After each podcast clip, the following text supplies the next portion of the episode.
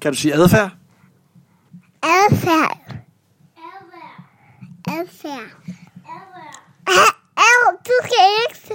Det kommer bare adfærd.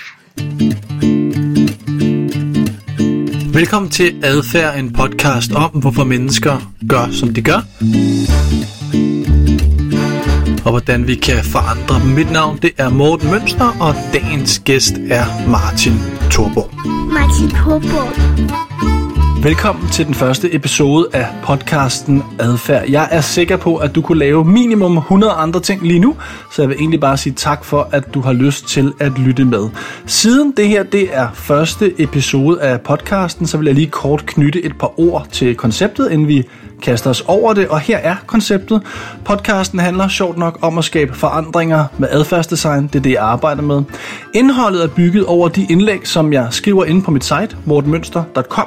Der ligger nogle, synes jeg i hvert fald selv, øh, ret grundige indlæg, men jeg tænkte, at hvis du nu ikke har tid til at læse, hvad der svarer til sådan 8-10 af fire sider, så vil jeg rigtig gerne gøre indlæggene tilgængelige for dig som en podcast, så du kan lytte til det på cyklen, i bilen, eller hvor du nu kunne tænke dig det. Så tanken det er, at jeg freestyler lidt ind over indlæggene. Noget er direkte taget fra teksten, og andet kommer slet ikke derfra. Når nu jeg er færdig, så øh, vil jeg i hver episode ringe til en person, som jeg mener har noget begavet at sige om det emne, som jeg selv har behandlet. I dag ringer jeg til Martin Thorborg, som jeg har med på en linje fra Mallorca, øh, for at spørge ham om, hvordan man får kunden, øh, eller borgeren, eller medlemmet i centrum.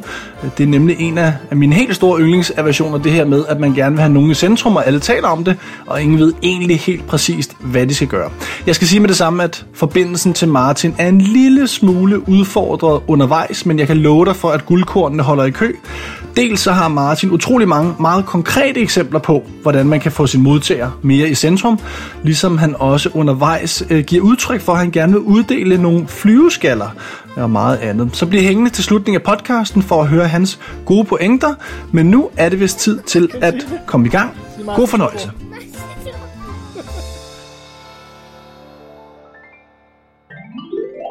Her er en quiz, som jeg er blevet utrolig glad for at lave, når jeg er sammen med mine søde kunder.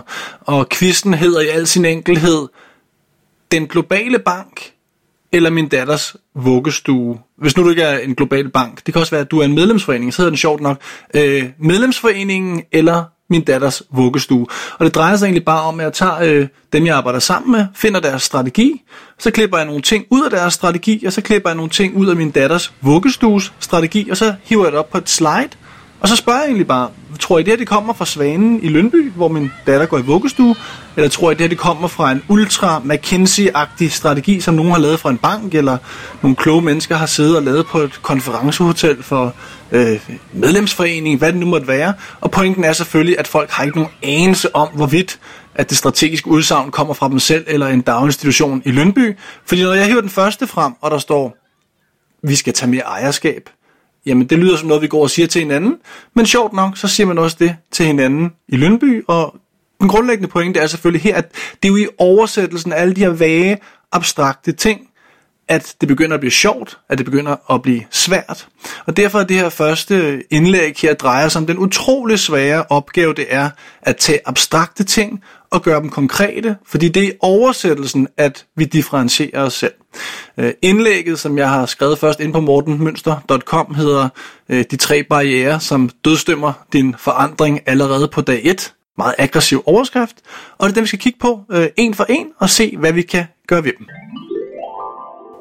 Når vi nu er færdige med at grine lidt af, af quizzen, det plejer faktisk at være ret sjovt, når folk indser, at deres strategi, der står det samme i deres strategi, som der står i den nærmeste kommunens strategi. Altså, alle folk skriver de samme fine ord på papkortene og i deres værdisæt osv. Det er selvfølgelig oversættelsen, at det betyder noget. Og det er netop den første barriere. Ingen har nogen anelse om, hvad de skal gøre anderledes, fordi de fine ord bliver ikke brudt ned. Der er sjældent nogen ledere, som uden betænkningstid vil kunne give fem konkrete eksempler på, hvordan øh, Frans nede fra IT-afdelingen kan have en mere proaktiv stakeholder management, hvordan han kan nedbryde siloerne mellem forretningsområderne, hvordan han kan ture og lave flere fejl. Det vil folk rigtig gerne have. Vi skal lave nogle flere fejl. Øh, når man så spørger folk, øh, hvad for nogle fejl, jamen, så bliver der meget stille i rummet. Jeg har været i, i mange af de her rum her. Øhm, men, men det bør de kunne. Altså afsendernes strategi skal selvfølgelig fuldstændig uden betænkningstid kunne give fem fuldstændig konkrete eksempler på, hvordan forandringen ser ud i praksis. Hvis de ikke kan det, de sidder en halv time, de har varm kaffe. Jeg kan sige vi, jeg har jo selv deltaget i det her mange gange, også som afsender. Hvis vi ikke kan gøre det, når vi sidder og drikker varm kaffe på et konferencehotel eller et lukket rum, hvordan i alverden skulle Frans ned fra IT-afdelingen så fuldstændig uden betænkningstid lige pludselig kaste alt, hvad han har i hænderne og være mega agil eller nedbryde siloer? Altså det kommer han jo ikke til. Hvis vi ikke kan give konkrete eksempler på det, så har folk i praksis ikke nogen jordisk chance for at kunne gøre det. Adfærd. Så den første barriere, der får strategier til at kikse allerede på dag 1, det er simpelthen så ultra banalt. Der er ikke nogen, der har nogen anelse om, hvad de skal gøre, hvad det her anderledes er. Og, det problem skaber øh, i virkeligheden den anden barriere øh, imod, at, at forandringer kikser, inden de overhovedet er sat i søen. Og det er, at der er absolut ikke nogen, der føler sig ramt af den nye strategi. For når strategien den ikke er brudt ned, jamen så har vi kun de her vage ting med, at vi skal være proaktive og høflige og alle mulige andre ting. Og så har folk en tendens til at tro, at det er de andre, der sjovt nok skal gøre noget anderledes. Inden i indlægget, der giver jeg selvfølgelig det meget ironiske eksempel, øh, at jeg citerer en, en fiktiv medarbejder, der siger noget i retning af, i dag vil jeg gå på arbejde og bygge en komplet unødvendig silo. Øh, det er der selvfølgelig aldrig nogen, der har tænkt. Altså folk, de arbejder jo så smart, som de overhovedet kan, og de deler viden, når de synes, det er logisk.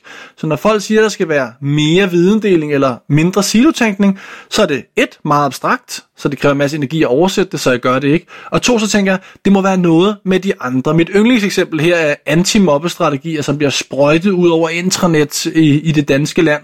Øh, hvad nu det hedder. Øh, en anti-mobbestrategi, når man kigger på dem, jamen, så står der jo ofte, du skal være mere høflig, du må ikke øh, bagtale folk.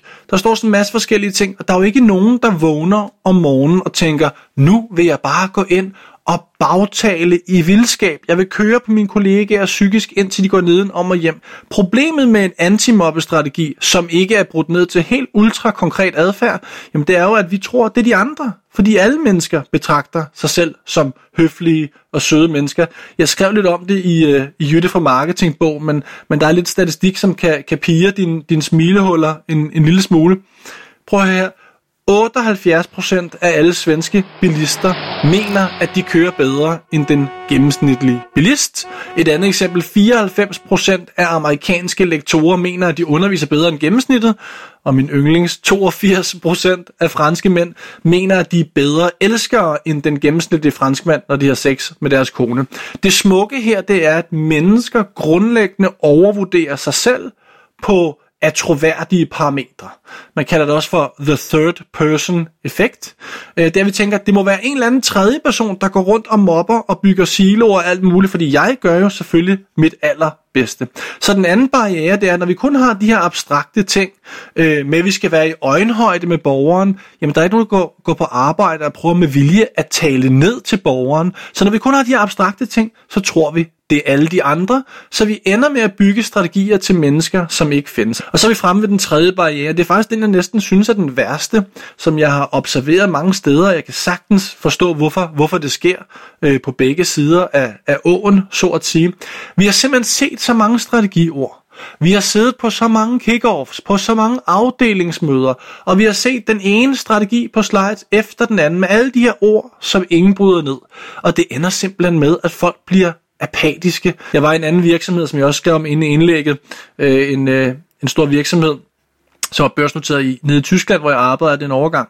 Øhm, og der sad vi og arbejdede med deres strategi, og jeg spørger jo altid, hvad der står i strategien, efter vi har lavet Øh, quizzen med, med daginstitutionen, og at folk kan ikke huske, hvad der står i deres strategi. Det er alt for abstrakt. Det er slet ikke mindeværdigt eller bemærkelsesværdigt. Og jeg, jeg er langt forbi det punkt, hvor jeg synes, det er bemærkelsesværdigt, at ingen mennesker kan huske, hvad der står i, i strategien.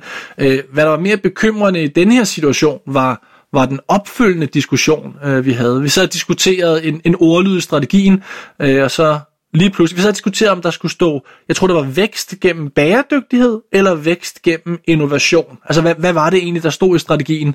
Og så lige pludselig er der en i rummet, som udbryder, det var ikke mig, men, men som udbryder, who fucking cares? Undskyld, jeg bander, ikke? Øh, og det sad vi og grine lidt af, fordi vi var alle sammen enige, det betød ikke noget, men, men i virkeligheden er det jo lidt, lidt sørgeligt, at vi alle sammen sidder der og smiler af, at vi egentlig ikke rigtig tager tingene seriøst. Men det er fordi, man tænker, det betyder jo ikke noget, om der står det ene eller det andet. Det er jo så langt væk fra, fra mit arbejde. Så den her apati over for strategiord og abstrakte initiativer, gennemstyre arbejdsstyrken på tværs af alle brancher. Og nu kan det lyde som om, man går meget efter ledere, men i virkeligheden så er det os alle sammen, der bidrager til det her, når vi, vi kigger på hinanden og siger, at vi skal stramme op på projektledelsen. Og det er der ikke nogen, der kan være uenige i. Det vil vi jo gerne være. Spørgsmålet er jo, hvordan vi skal være det. Så når vi sidder og forklarer vores flotte strategier, som rigtig mange mennesker har brugt utrolig meget blod, sved og tårer på, jamen så ender det med, at øh, dem, der lytter, de sidder sms'er under bordet, fordi de keder sig, eller egentlig ikke rigtig tager det seriøst. Det er jo en katastrofe på mange måder. Så hvis vi lige opsummerer den tredje barriere, inden vi går til nogle forslag på nogle løsninger. Øh, folk, de er trætte. De er trætte af missioner, visioner, øh, lighthouses, kan jeg også forstå, det hedder nu, øh, ledestjerner, værdier, mindsets osv., de vil rigtig gerne bede om en samtale, der har noget med deres arbejde at gøre. Ja, den får man kun, hvis man bryder tingene ned til konkret adfærd. Så lad os prøve at se på tre helt konkrete ting, man kan gøre, utrolig banale, men ting, der rent faktisk fungerer i praksis. Kan du sige adfærd, så får du en indkom i? Nu har vi kigget lidt på de tre barriere, som jeg i hvert fald øh, synes dødstemmer forandringer allerede på dag 1. Den første det er, at der er ikke nogen, der er nogen anelse om, hvad de præcist skal gøre anderledes, så de ændrer sig ikke. Øh, den anden det er, at jeg synes, det er de andre, der er problemet. Det er de andre, der mobber, for eksempel. Og den tredje, det er den apati, som historikken har skabt. Så lad os tale om lidt om, hvad vi kan gøre øh, ved det. Jeg skal sige med det samme, jeg har jo altså lavet en, en workbook på omkring 20 sider, som du kan hente gratis ind på mortenmønster.com. Så hvis du ikke allerede har gjort det, så hop derind og opret dig, så ligger der rigtig meget ekstra materiale. Det vil også gøre løbende gennem hele sæsonen. Men øh, der er en workbook, som du kan arbejde med, som går meget mere i dybden med, med alle de her ting, som du forhåbentlig også kan bruge i dit team. Men hop ind på mit site og hent den gratis derinde. De tre enkle ting, jeg synes, man kan gøre for at undgå misæren, det er i virkeligheden tre former for tests, kan du kalde det. Den første, det er platshedstesten. Den anden, det er videotesten. Og den sidste er kryptonit for fluffy bullshit testen, som den så fint hedder. Den første er pladshedstesten, og den går egentlig på, at man egentlig bare skal spørge, er der nogen, er der nogen som helst i universet, som kan være uenige i min strategi, i mit udsagn? Hvis der ikke er nogen, der kan være uenige, jamen så er det meningsløst. Du kender det fra politikere. Det er politikere, der siger, at vi skal have et, et samfund, hvor alle folk har muligheder for X, Y og Z, og hvor vi passer på hinanden, og bla bla bla. Altså det betyder ikke noget, fordi der er ingen mennesker, der vil være uenige på samme måde med vores omtalte antimobbestrategier, vores krav om at være forandringsparate og alle de her ting. Jamen der er ikke nogen, der vil være uenige i det, men der er mange, der vil være uenige i oversættelsen af dem, når vi begynder at tale om konkret adfærd. Men hvis der ikke er nogen, der kan være uenige, så giver det ikke nogen mening. Jeg morer mig også lidt over en, en, en engelsk kunde, jeg havde. Når jeg siger morer mig, så er det altså ikke, fordi jeg mener det nedladende på nogen måder. Fordi jeg lærer alt, øh, hvad jeg ved, af at stå ude i virkeligheden. Jeg undrer mig bare over ting en gang imellem, og det er jo altid lettere at komme udefra og påpege ting, end det er, når man sidder midt i det. Så det er udmærket godt klar. De havde bare en fantastisk udsagn, som jeg også skrev om inde i, i indlægget, som hedder Only buy what is necessary. Og jeg elsker det udsagn, for det giver så god mening, når man sidder og laver en, en spareplan eller en rationalisering sikkert, at man har en oplevelse af, at folk kører en masse unødvendige ting. Men, men hvem læser det her, eller ser det her i strategien? En eller anden, der har glemt at dukke sig øh, til kickoffet, og kigger op, og så står der, du skal kun købe det, som er nødvendigt. Hvem vil sige, ej, tusind tak, chef. Jeg har altid bare købt sindssygt mange unødvendige ting. Altså, det er der ikke nogen, der vil gøre. Der er ikke nogen, der vil være uenig i det udsagn, og derfor betyder det ikke noget. Men hvis lederen nu uden betænkningstid kunne give fem eksempler på unødvendige ting, der blev købt i sidste kvartal, så for det første vil den her pågældende leder få en masse problemer, fordi folk vil være uenige, men nu har vi en samtale om adfærd. Og hvis der ikke er nogen konflikter, det plejer jeg også at tale med mine søde kunder om, hvis der ikke er nogen konflikter i udrulningen af nye værdisæt eller strategier, hvis der ikke er en masse mennesker, der er sure og uenige, altså har man et problem. Så er det fordi alle de, de, de tror, det er de andre, der skal gøre noget anderledes, som vi snakkede om. Så med andre ord, plathedstesten er den første måde, du kan tjekke øh, formidlingskvaliteten af din strategi, og den kommer til at fange det værste snavs på din forud. Altså spørg, er der nogen, der vil være uenige i det her? Adfærd. Nummer to hedder videotesten. Og den drejer sig egentlig bare om, vil man kunne genkende adfærden på en videooptagelse? Altså vil, vil man teoretisk set kunne optage det her på video, og vil en tredje part kunne øh, anerkende, om det skete øh, eller ej. Øh, jeg har stjålet den fra Chip og Dan Heath, som har skrevet om den i, i bogen, der hedder Switch, som er en god indføring i, i mange af de principper, som jeg også arbejder øh, med. Vi kan tage et eksempel. Øh, hvis vi skriver, at vi skal være mere innovative, som der jo står i mange strategier nu om dagen, altså det passerer på ingen måde videotesten, fordi hvis du sidder og filmer to mennesker, der sidder i pladsanvisningen, eller fire mennesker, der sidder på et kontor i en fagforening, eller to mennesker, der sidder i et uh, headquarter i en stor corporate virksomhed, og de sidder og arbejder sammen og svarer på mails, jamen så vil du ikke som tredjepart kunne sige, hvis du så det på video, er de her innovative, eller er de det ikke? Så vil du sige, det har jeg ingen anelse om. Så vidt jeg kan se, sidder de bare og arbejder. Så det baserer ikke videotesten. Hvis nu I for eksempel tager Frans ned fra IT-afdelingen igen og siger, jamen Frans skal altid huske at sige tak, fordi du ringede, fordi det er en del af den service, vi leverer i den interne IT-afdeling. Jamen det vil du kunne se på en video, du vil kunne høre det, om Frans siger tak, fordi du ringede, eller ej. Så det passerer videotesten. Læg nu mærke til, hvor ultra banalt det er, og hvor lille bitte en handling der. Sådan er det ofte med ting, der passerer videotesten, fordi øh, i sidste ende er en forandring er jo summen af den adfærd, som medarbejdere, kollegaer og ledere udviser. Og det at sige tak, fordi du ringer, kommer ikke til at flytte organisationen særlig langt. Men det er et eksempel på noget, der passerer videotesten. Og jeg ved fra praksis, at hvis en leder eller en afsender er god til at give et par eksempler, tre, fire, fem eksempler på, hvad de mener med alle de her fluffy ord, så er medarbejdere og kollegaer, det ved I selv, I arbejder sammen med dygtige mennesker hver dag, så er folk super skarpe til selv at lave deres oversættelser. Men hvis vi ikke har en eller anden ponton og klynge os til, og vi bare ligger ude i et kæmpe hav af ocean af managementfraser, så har vi ikke en jordig chance for at gøre noget anderledes. Det er de her små eksempler, der passerer videotesten, som skal hjælpe os. Så nej, jeg mener ikke, du skal waterboarde dine kollegaer med detaljer omkring, hvordan de skal opføre sig i hvert sekund på arbejde. Men jeg mener, at du skal kunne give eksempler, der passerer videotesten. Hop ind på mit, mit site, som før omtalt. Der ligger en, en lang guide til dig der. Den tredje test, og det er virkelig lidt fejl, for den hænger faktisk lidt sammen med nummer to nu. Jeg har valgt at kalde den kryptonit for fluffy øh, bullshit-testen, og det drejer sig egentlig bare om, at man skal afkræve eksempler Øh, fordi det er meget let at pege fingre af sin chef, eller folk, der har siddet med et stort strategisk initiativ, og sige, ej, det er ukonkret, og så videre. Øh, men hvem har ansvaret her? Hvorfor er der ikke flere folk, der råber til hinanden, giv mig et eksempel? Hvordan kunne det se ud på tirsdag for mig? Igen, vi skal ikke bestemme det her, men vi skal formidlingsmæssigt kunne give eksempler på det. Så kryptonit for fluffy bullshit, det er bare eksempler, og pointen den er ultra konkret. Op, øh, opsamle øh, gode eksempler på jeres strategi i praksis. Jeg arbejdede sammen med, med organisationer i, i længere tid, et par år, og, og det de gjorde, det var, at de fandt visuelle steder rundt omkring på deres arbejde, hvor de løbende over to år øh, samle eksempler op. Hver gang øh, Birgit og Frans og Hans og Katja og Morten og Martin, de gjorde nogle ting, som var agilt, eller gjorde nogle ting, som var proaktiv stakeholder management, jamen så var der nogle krav, om vi opsamlede nogle af de eksempler, og så kiggede vi på det året efter. Så når året var gået, så sad de på deres kickoff og kiggede på hundredvis af eksempler på, hvordan de hver især havde oversat strategien til adfærd. Kan I se, nu er vi så tæt på den virkelige verden, som vi overhovedet kan komme.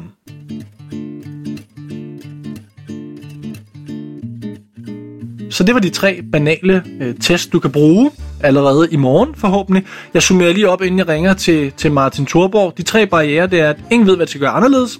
Ingen mener, de er i målgruppen for forandringen, og den tredje det er, at vi desværre er blevet apatiske.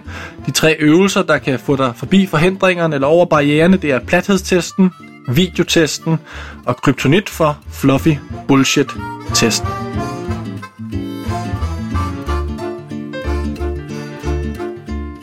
Og som du muligvis ved, fordi jeg har skrevet meget om det, så er min øh, allerstørste kæphest, det er det forfærdelige formulering, at vi skal have kunden i centrum.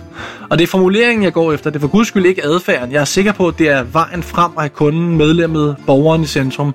Men ej, hvor er vi gode til at sige det til hinanden at vi skal have fokus på kunden og så videre, og hvor er vi utrolig dårlige til at tale om det i adfærd. For nylig, øh, jeg kender Martin Thorborg fra, fra andre sammenhæng, men for nylig fandt jeg, faldt jeg et billede, hvor Martin Thorborg sad nede i supporten øh, i sin egen virksomhed. Det gjorde mig lidt, øh, lidt nysgerrig på det.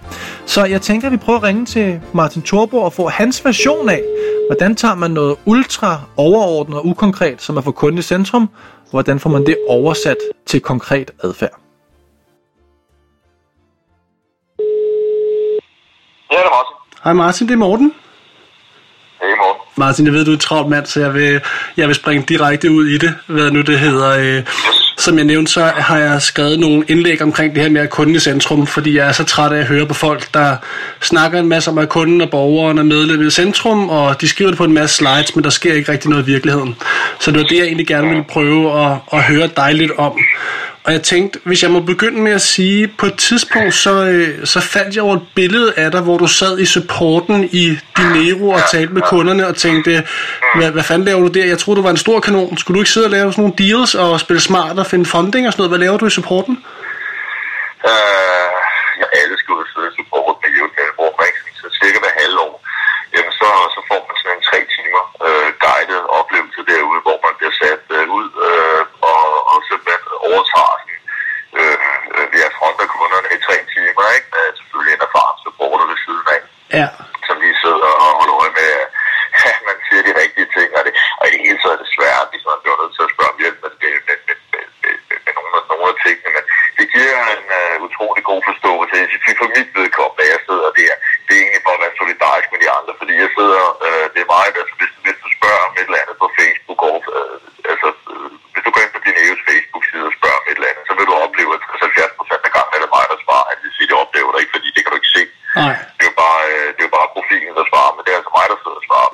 Nå, okay. Øh, I hvert fald langt over halvdelen af alle øh, kundeforspørgseler, uanset om det er klager eller ros, eller, eller, eller hvad det er. Så, øh, så men jeg- jeg tænker, betyder det ikke også meget for, din, øh, for dine kollegaer, at de kan se, at, øh, at Head Honcho, øh, direktøren, altså manden på toppen af bjerget, han rent faktisk er utrolig interesseret i at være direkte dialog? Er det ikke en del af det at skabe en kultur, tænker jeg?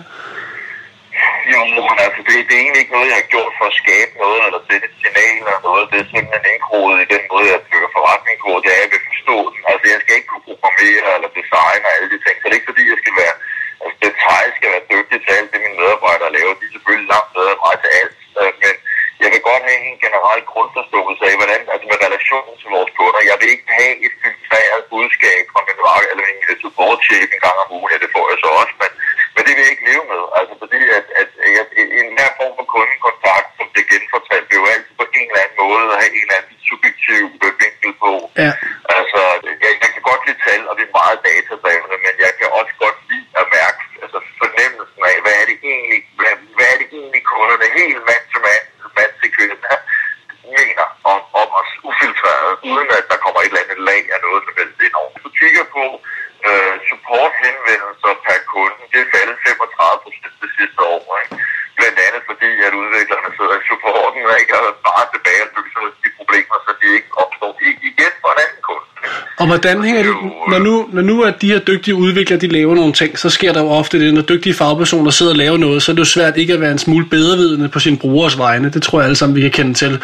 Er der ikke også en ret god pædagogisk lektie i, at, at for eksempel udviklerne, når de kommer hen og sidder i supporten, ligesom får noget direkte feedback fra mennesker i den virkelige verden, frem hvor der sidder en kollega hen over et bord og, og giver feedback på deres løsning? Øh, Jo, en af de ting, jeg gør for eksempel, da jeg har sådan en stor skærm hængende i firmaet, hvor man kan se alle de kunder, der logger ind. Ikke? Øh, Og det vil sige, at du kan hele tiden se, at lige nu er det Jespers haveservice, der sidder og nu er det Lottes øh, massageskole, ja, ja. eller Jesper foredragsholder, eller altså sådan så, at altså, vi er, vi er op til alle morgenmøder, vi har en gang om måneden, ikke? og hele tiden også guys, vi skal huske på, det er, når vi laver en fejl, når vi er sloppy, når vi laver noget, der ikke er godt nok, så er det ikke bare, altså, så er det ikke bare noget bundet i virksomheden. Det er ikke bare nogle nordmænd, der sidder og tjener færre penge. Det er ikke det, det handler om. Det handler om, at vi har 42.000 levende mennesker, der sidder derude og, og sidder og bruger og er afhængig af vores service. Og hvis det ikke virker ordentligt, så er den tid, de har sat af. Det er spildt.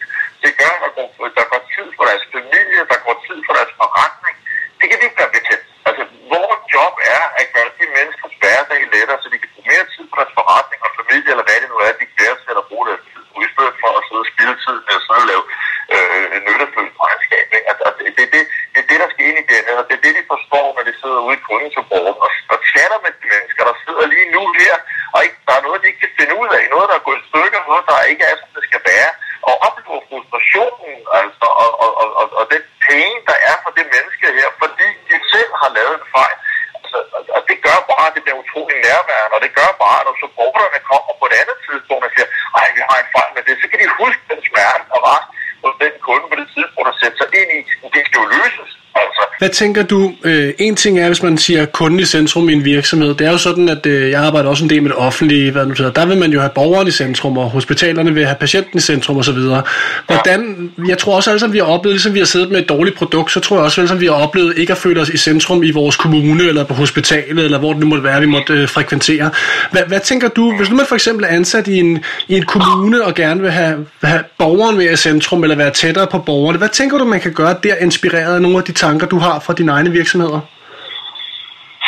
der kan jeg bruge mange af de samme, altså mange af de samme virkemidler. Ja. Altså det er at sørge for, at, at, at, at alle mennesker i en kommune måske kommer ned og står i borgerservice, eller hvad ved jeg, måske, øh, og, og, og møde borgeren, altså, og, og, og mærke, altså mærke den frustration eller den glæde, fordi det er jo også fedt altså, at mærke, at, at kunderne er glade.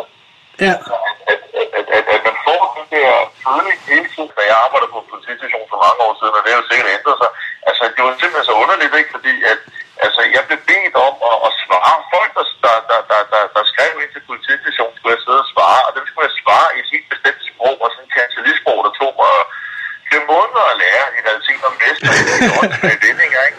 Det var sådan noget, hvor jeg skrev, hvorfor, hvorfor skriver vi ikke bare på almindeligt dansk, så de kan forstå det? Så de ringer jo op bagefter, kan ikke forstå det. Jamen, det er den måde, man gør det på, ikke? Hvor man tænker, jamen, det er jo fuldstændig hjernedødt, ikke? At en person skriver op med et let forståeligt spørgsmål, og så, og så skal jeg på en træning i tre måneder på at lære og svare på noget, som borgeren ikke forstår øh, svaret, og så kan de ringe op, og så kan jeg lige pludselig godt få lov til på almindeligt dansk at forklare, hvad helvede det er, der går ud på. Det er jo fuldstændig hjernedødt, ikke? Altså, jeg, jeg er da sikker på, at det er til dels at ændre mange steder, ikke? Men øh, der må få en eller anden kultur i det offentlige, hvor man, øh, hvor man virkelig, altså, at, at det, det, der, det, der kan kommunikere, så borgeren forstår det er helt Ja. og den person, der sidder med et eller andet øh, latterligt, øh, ja, et eller andet latterligt højblandet sprog, hvad det så end er kancelieragtigt, eller, eller universitetsagtigt, eller hvad, simpelthen bare få en flyveskalle, der kan sige det der. Og hvad, Martin, et sidste spørgsmål her. Øh, en ting er, når man er, er virksomheder på, på Dineo størrelse, og lad os sige virksomheder på under 100-200 medarbejdere, når, når man begynder at blive sådan nogle af de der mastodonter øh, på 5.000, 10.000, 50.000 medarbejdere, så begynder man jo at få en kæmpe stab, som ikke længere på nogen måde er tæt på kunden. Altså de er utrolig langt væk fra kunden. Måske sidder de i research og development, eller måske sidder de i en supportfunktion internt, der måske det er supply chain planning, whatever. Øh, der begynder det jo lige pludselig at blive meget sværere at have kunden i centrum, fordi man ingen kundekontakt har, og ret beset slet ikke laver noget, der, der direkte har noget med kunden at gøre. Hvad tænker du så nogle større virksomheder skal gøre? Altså når man bliver nogle af de der store klodser, store banker, store medicinalvirksomheder. Hvordan kan man arbejde med den sådan lidt mere iværksætterånd, kultur, som, som du har nævnt her, når man kommer ind i de lidt større steder? Giver det mening? Det kunne være måske en nyhedsbrev til medarbejdere med kundecase. Det, kunne måske, det, det handler om, det er jo at, formidlet til alle medarbejdere, hvad det er, vi laver, for hvem, og for hvem vi gør en kæmpe forskel, hvem der skulle klare, vi skal ikke være der længere. Og hele tiden kommunikere de værdier der øh, på, på alle mulige lederkanter. Nu er jeg ikke Altså, nu er jeg jo ikke øh, ekspert i, i store virksomheder, jeg forestiller mig bare at gøre lidt det samme, som vi gør. Måske bare skalere det en smule. Ja. Altså, man er det måske at lave videointerviews øh, og, og på, på, forskellige platformer. og Ligesom, det kan være, at det kører på toiletterne, eller et eller andet sted, hvor man ved, at folk de sidder og har tid ikke, så måske at, at, at, at dvæle ved noget, så det virkelig kommer ind i huden på folk, at hver dag, jeg går på arbejde, gør jeg en forskel for de mennesker her, som nu er i den målgruppe her, Martin, tusind tak for din tid og dine utrolig mange gode, dejlige, konkrete eksempler. Det er i min verden noget af det, der mangler. Så øh, mange tak, fordi jeg lige måtte ringe til dig, og, øh, og nyde tiden i Marbella. Jamen, tusind tak, og hvis du har brug for noget, så er du bare til. Tusind tak du have, Martin. Vi tages ved, ikke? Weekend. Hej du. Hej. Hej. Hej. Kan du sige Martin Thorborg? Matopper. Matopper. Au! Hvorfor skal du slå mig, når du siger det? Kan du sige Martin Thorborg? Kom nu, Philippe. Au, Fiona slår mig. Au. kan du sige det? Topper. Ja, au, nej, ikke slik på mikrofonen. Nej, au, du ødelægger den. Martin Thorborg. Nej.